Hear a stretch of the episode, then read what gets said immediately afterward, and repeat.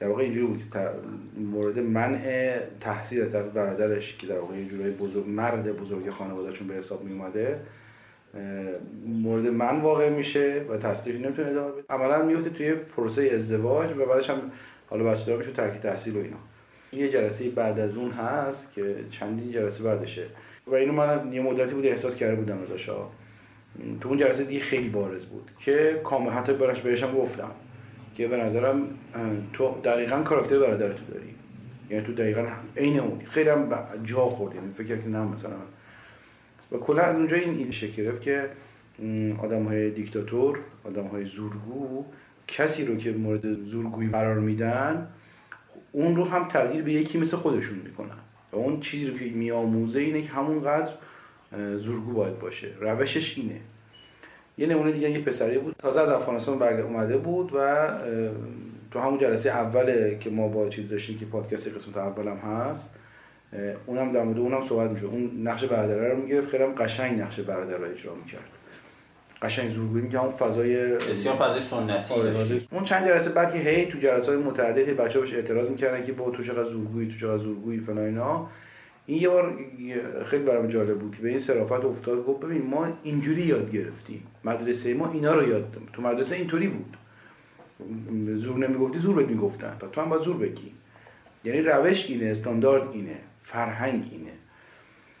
و من به این فکر کردم که این ستم کشی قسمت دوم می‌تونه چنین چیزی باشه که ما ستم می‌کشیم.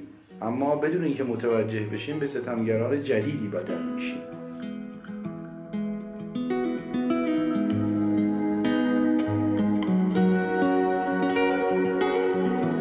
رادیو هسته سخت روایت کننده خیشتن حقیقی توه.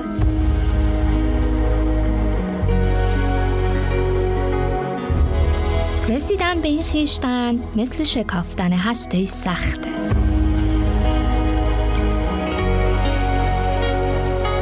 لایه های از این هسته سخت هر از گاهی در کارگاه هنرمنده درون شکافته میشه. کارگاه هنرمند درون معتقده تو در درون خودت یک هنرمند داری که باید اونو آزاد کنی. هنرمندی که در درون هسته سخت زندانی و فراموش شده.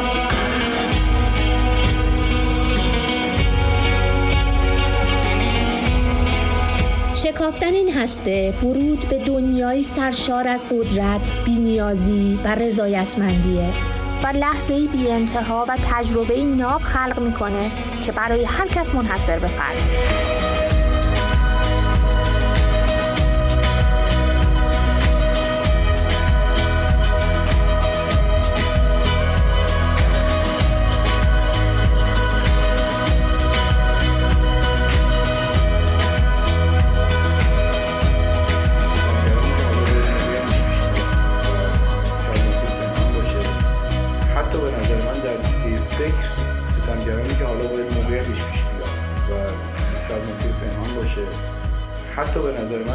دیگه فکر اینطوری میشه. به نظر من همون زکیه دقیقا تو دیگه فکر اینطوری بود. اصلا نمی‌تونست تصور کنه فکر دیگه ای رو. اجازه نمی‌داد. همونی که یه مداری فلج شده بوده همون که فلج شده بود آره. اون ازدواج کرد و بچه داره. ازدواج کرد بچه هشت ماهه داره آره. ببین نکته خیلی جالبه. اون آدم اعتراض می‌کرد از اینکه وقتی من اعتراض می‌کرد از اینکه من اگر ازدواج کنم دیگه نمی‌تونم مدرسه برم درس بخونم فلان اینا. وقتی که ازدواج کرد شرطی که با گذاشته بود برای شوهرش. در که شوهرش هم تو همون سیستم داخلی خانوادگیشون بود. البته خانواده ظاهرا فامیل نبوده ظاهرا ظاهرا خبر ندارم اما سیستمشون همون داریم از اون مکتوب امضا گرفته بود که من بتونم تحصیلمو ادامه بدم. در, در حالی که به نظر آدم میاد تو اون سیستم این اصلا همچین امکانی ندارن چجوری یه دختر می‌تونه دختری که مجبوره تو دبیرستان ازدواج کنه دبیرستان آره دیگه آره.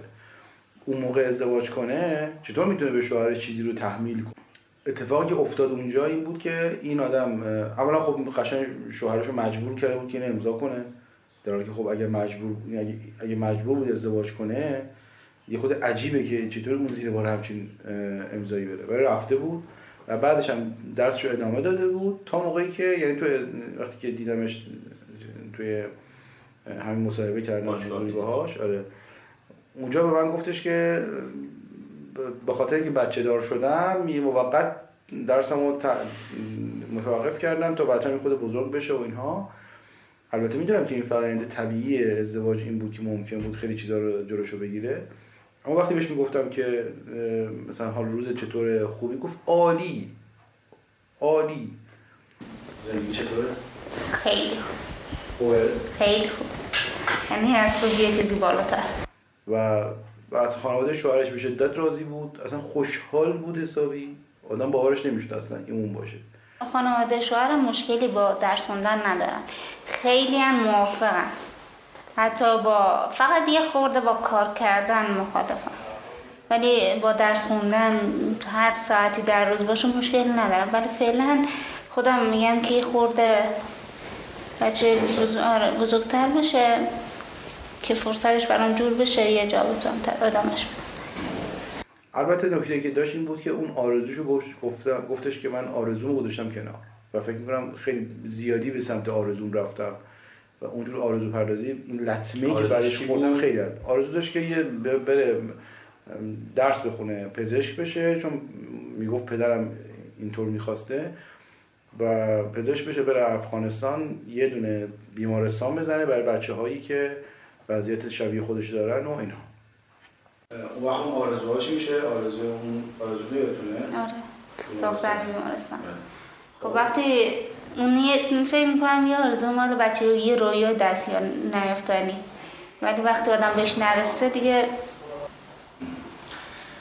اون موقع بعضی مثلا تو وقتش اون شرایط رو نداشته باشی نمیگی. یعنی حس مثلا میگی من می‌تونم.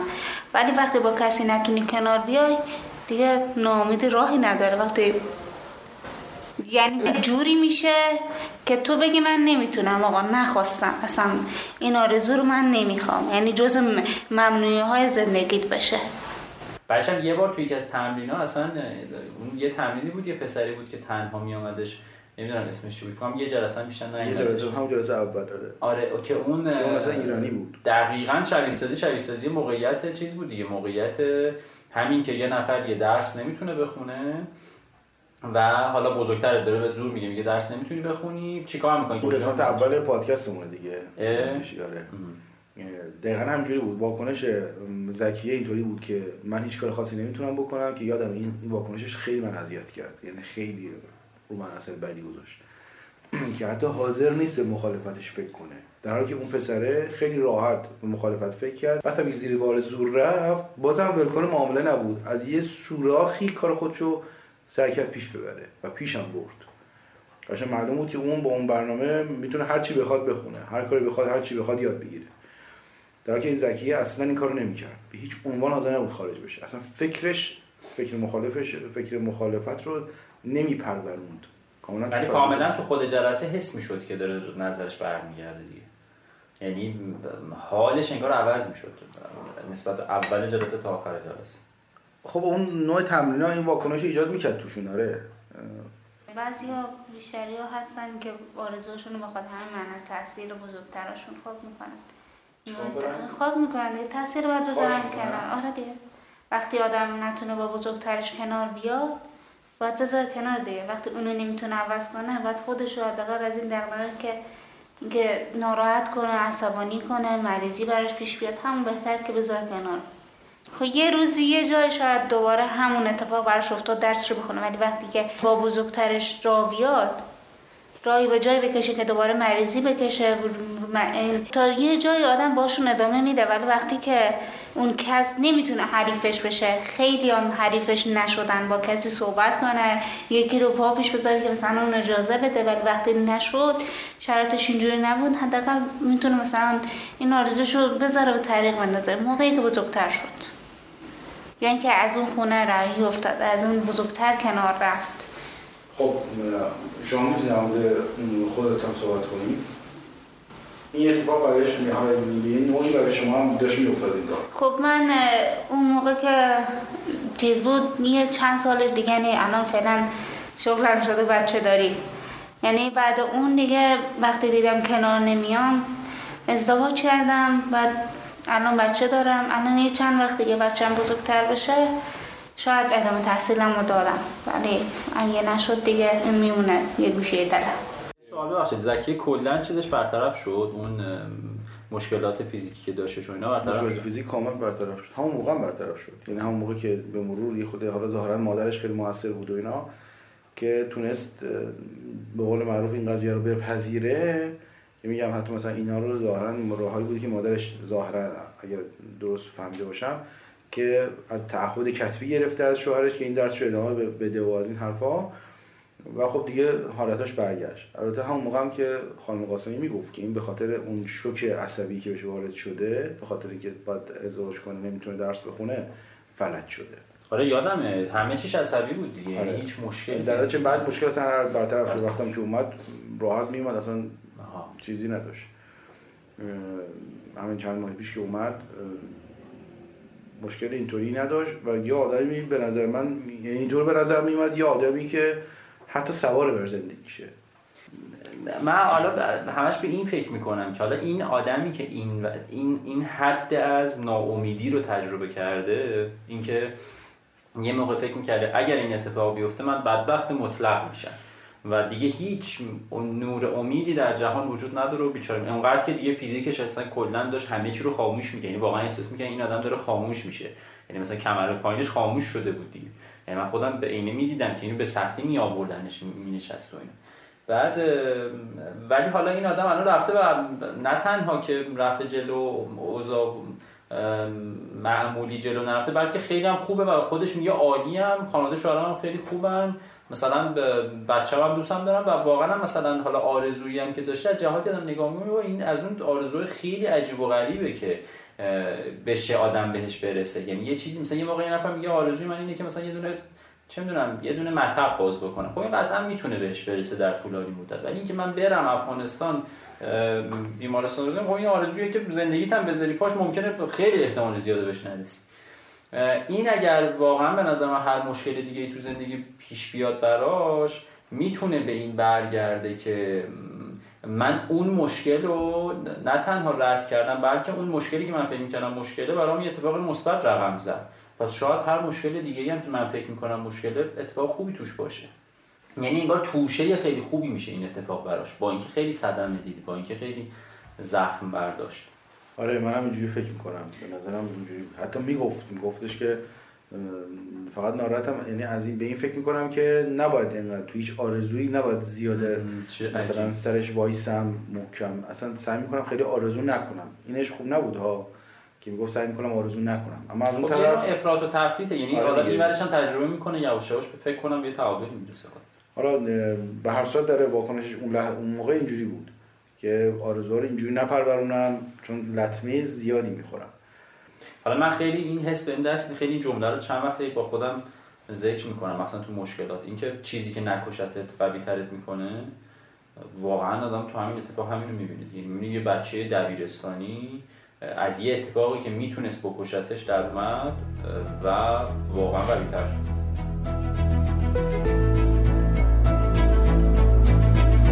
رادیو هسته سخت ابتکاری است از مؤسسه دارالکرام که دانش آموزان در معرض ترک تحصیل را بورسیه می کند. و در این پادکست ها سعی می کند هنرمند درون آنها را به تصویر کشد.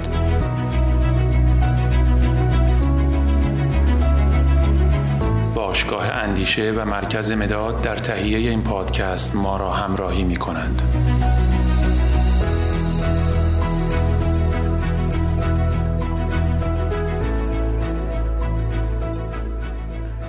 مقدار زیادی هم این بر من خیلی تجربه شد که اینقدر ساده به مسائل بین سنت و مدرنیسم نباید نگاه کرد. لزوما کسی که داره زور میگه لزوما داره کار بدی می‌کنه لزوما کسی که داره زور میپذیره حتما حق با اونه و اون داره روش درست خود اینا و یا مثلا حتی آزادی آزادی زیاد ممکنه اصلا خیلی هم خوب نباشه. خیلی ساده انگارانه است که اینا رو یک بخوایم مثلا خیلی یه- سره ببینیم که آره لزوما اینا بدن اونا خوبن. به نظر من خود همین فکرم یه جور یه دیکتاتوری درونه که همه چی رو لزوما منکوب می‌کنه. یه طرفو منکوب می‌کنه یه طرفو حق کامل میده یه طرفو میگه آقا تو اصلا کلا باطل مطلقی. خیلی پیچیده تر از این حرف و مستاق و مستاق فرق می‌کنه و به نظر من چیزی که تو این جره تو این کارگاه های هنرمنده در اون خیلی نیازمند نیاز داشتیم که باور کنیم نیاز داریم که باور کنیم همینه. که نمی‌توانیم یه طرفه به قاضی برویم در هیچ جا. و باید بذاریم در موقعیت بریم اونجا ببینیم چه خبره. نمیشه از دور حکم کلی داد قضاوت های کلی کرد. باید بریم تو مستاق ببینیم چه اتفاقی داره میفته یه چیزایی از قبل وجود داره اما اونا هم روی مستاقای روشن شدن مشخص شدن. الان مستاق جدید وجود البته یه دور و نزدیکی کلا به نظرم وجود داره ها. ببینید مثل این که الان یه نفر به شما خبر بده که مثلا حالا تصور کنین پسر شما محمد حسین مثلا 15 سالشه. یه نفر به شما خبر بده که محمد حسین رو دارن میزننش خب بعد شما طبعا اینجوری میشین یک داد می‌داد بچه نمیزن یه ذره بیاین عقب‌تر میگه خب چیه قضیه؟ میگه تو باشگاه الان داره ورزش می‌کنه ورزش رزمی داره کار می‌کنه داره مثلا خب میگه آها خب الان منطقی شد. می‌دونین؟ یعنی بعضی وقتا مثلا مثل همین ماجرای زکی توی ماجرا رو که نگاه می‌کنیم می‌بینیم یه برادر زورگویه مثل که اهل خلاف ملاف و اینام هستش مثلا. من اونجوری داستان رو یادم اون موقع. که داره دو خواهرش رو زورکی شوهر میده. خب؟ بعد یه ذره که میایم عقبتر نگاه می‌کنیم آره به هر صورت برادره کارش اشتباهه داره زور میگه. خب؟ ولی آیا این زورگویی این برادره داره این رو به مسیر درستی هلش میده؟ می‌دونی؟ ببین مثلا مثل ماجرای سربازی میمونه. من به همین میگم میگم سربازی خیلی چیز بدیه. خیلی بده ولی من تا حالا تو اطرافیان خودم کسی رو ندیدم که سربازی رفته باشه و به ضررش تموم شده باشه. می‌دونی؟ کاملا دارم موردی نگاه می‌کنم. هم از دور دارم نگاه می‌کنم هم از نزدیک. یعنی من اصلا از سربازی دفاع نمی‌کنم. ولی توی ماجرا که میریم من تا حالا هر کی رو که دیدم وقتی رفته سربازی براش اتفاقات خوب و مثبتی افتاده. از اطرافیان. آره همین دو تاست دو تا مسئله است. یه چیزی ممکنه در ظاهر ظلم به نظر برسه اما در باطن ظلم نباشه. خب این یکی. دومیش اینه که یه چیزی ممکنه ظلم هم باشه اما منجر به یه خیری بشه. من منظورم اینه. یعنی می‌خوام بگم که ما نمی‌تونیم اون کسی که داره ظلم می‌کنه رو از ظالم بودن مبرا بکنیم. هر دو اون داره کار اشتباهی می‌کنه. من اتفاقا تاکید کردم این برادره به هر صورت داره کار اشتباهی می‌کنه.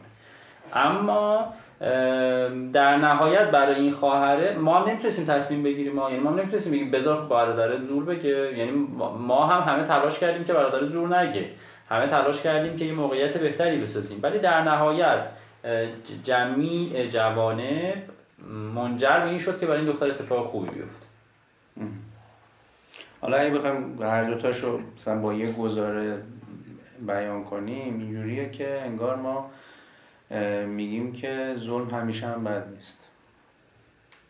خیلی جمله ترسناکی دقیقا همینه دیگه. و فکر می‌کنم که این مسئله خیلی مهمیه به نظر خود من. تجربه های ما تو کارگاه هنرمنده درونه. زندگی همینقدر ترسناکه. ولی باید زندگی کنی تا, تا بتونی واقعا فقط اون وسط می‌تونی بفهمی چه توی فیلم فیوری براد پیت نه فیوری رو دیدین یا نه؟ ماجرای یه تانکیه که ماجرای یه در واقع تانکیه چهار پنج نفر تو این تانکن دارن با آلمان نازی میجنگن. بعد این مرده این در واقع براد پیت چیز در واقع هد ماجراست فرمانده این تانکه. یه پسر جدیدی هم وارد شده. پسر مثلا مثلا حد اکثر 20 سالشه. وارد شده کاملا صلح طلب اصلا اومده که تایپیسته مثلا از غذا یکی کشته شده مجبورن اینو آوردن گذاشتنش اونجا.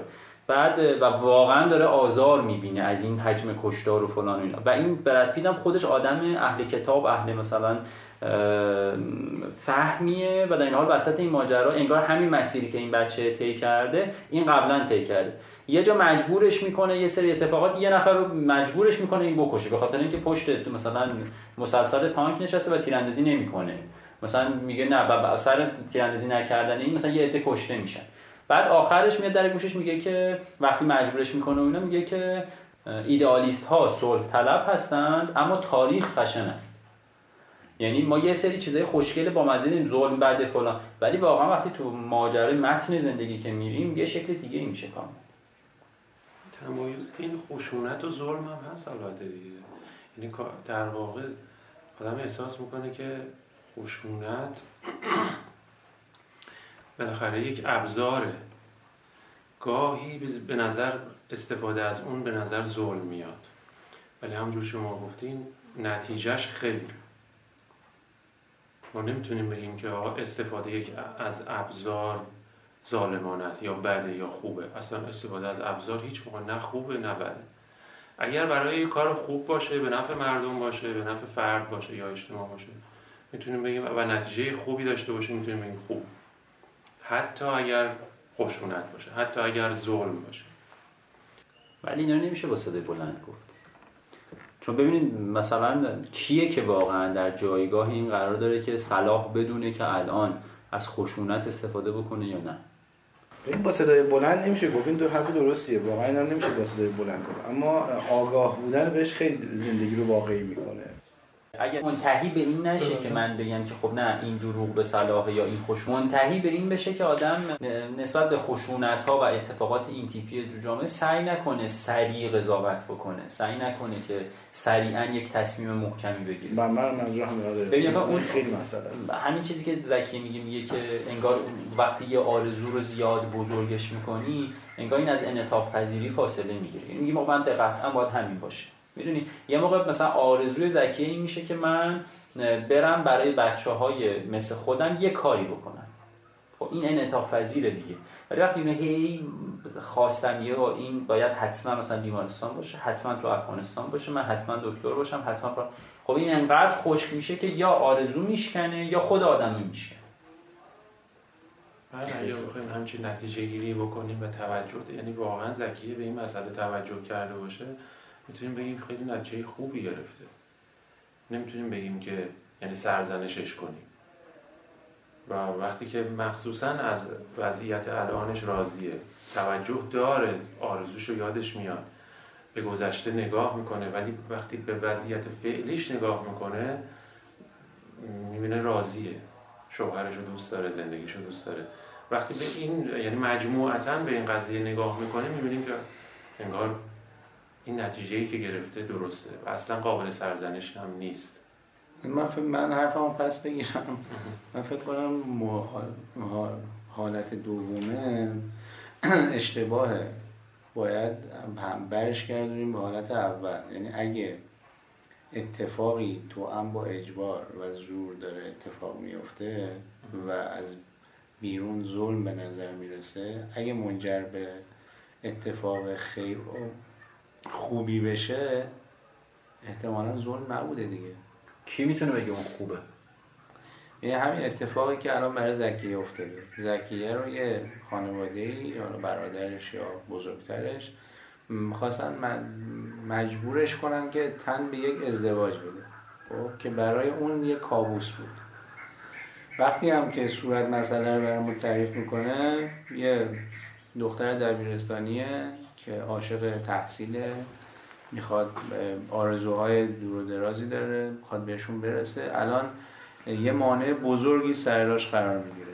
هر جور که به این قضیه به این صورت مسئله نگاه کنی انگار داره در حق یک دختر دانش آموز ظلم میشه. از حق تحصیلش من میشه.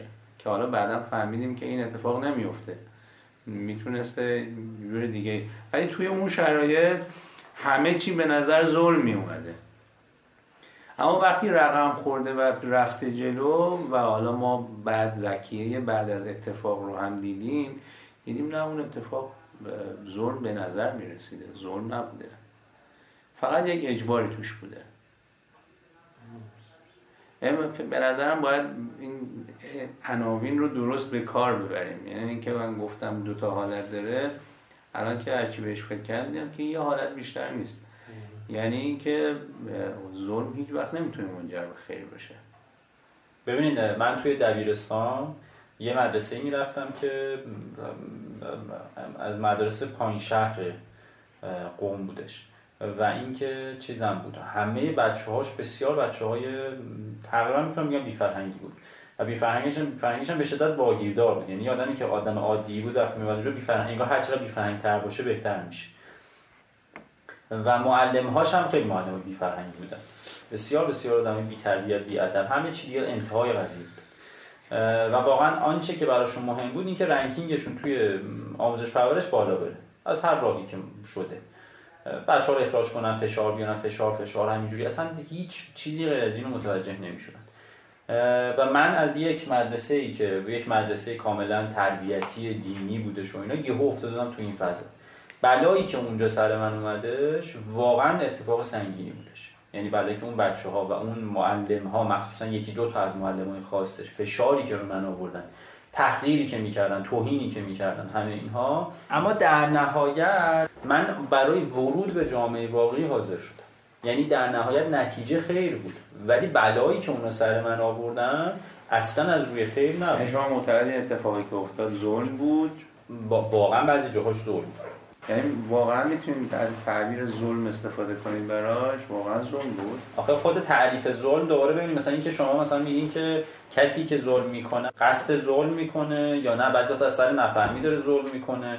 اینا خیلیشون از سر نفهمی داشتن ظلم می‌کردن. ولی بعضیشون هم خب مثلا نباید اون جایگاه می بودن مثلا یه آدمی که مثلا عقده های وجودی داره مثلا چه می‌دونم مثلا تحقیر می‌کنه توهین می‌کنه خب این نباید معلم بشه. یعنی الان اون مثال سربازی مثال درستیه دیگه. بخوایم بررسی کنیم.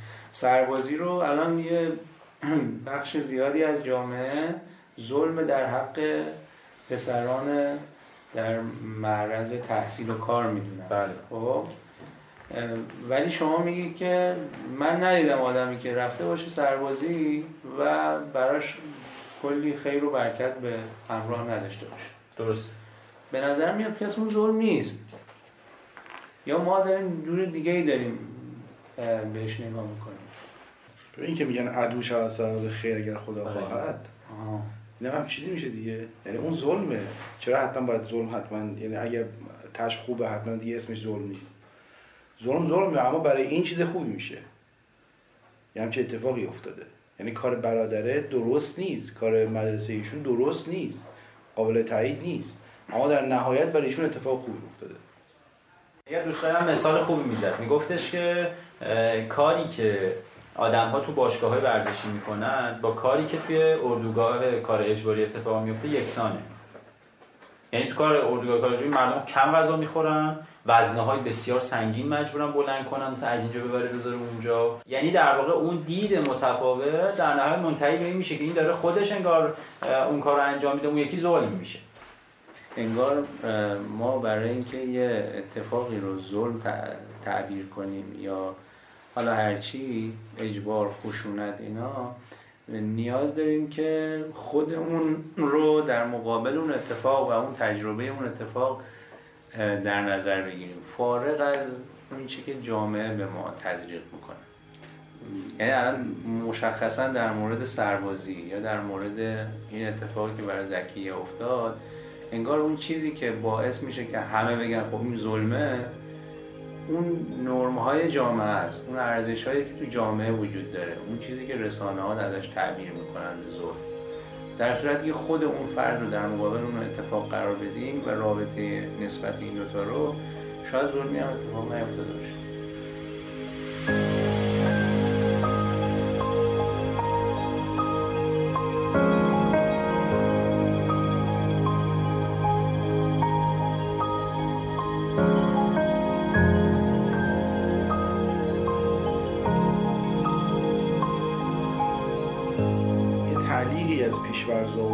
قضاوت ها لازم داریم تعلیق درست و حسابی. خیلی طولانی و وقتی با موضوع می‌خوایم مواجه بشیم. اجازه بدیم اتفاق واقعا بریم توش ببینیم چه اتفاقی. نمیشه گفت واقعا چی, چی درست چی غلطه. خیلی باید اطلاعات آدم کامل باشه. شاید اصلا نشه. یعنی حتی همین الان ممکنه بگیم که اگه مثلا ده سال دیگه رو ببینیم بگه نه اون موقع اگه ازدواج نمی‌کردم بچه بچه دارن این اتفاقا برای من نمی‌افتاد و زندگی خیلی بهتری داشتم. ممکنه خب خب پس بگیم همش غلط بوده. حالا حالا برگردیم اون ظلم بود. حالا حتی همین الانش هم نمی‌تونیم ولی این نتیجه رو میشه گرفت که باید قضاوت ها رو باید تعلیق در به این راحتی نمی‌تونیم.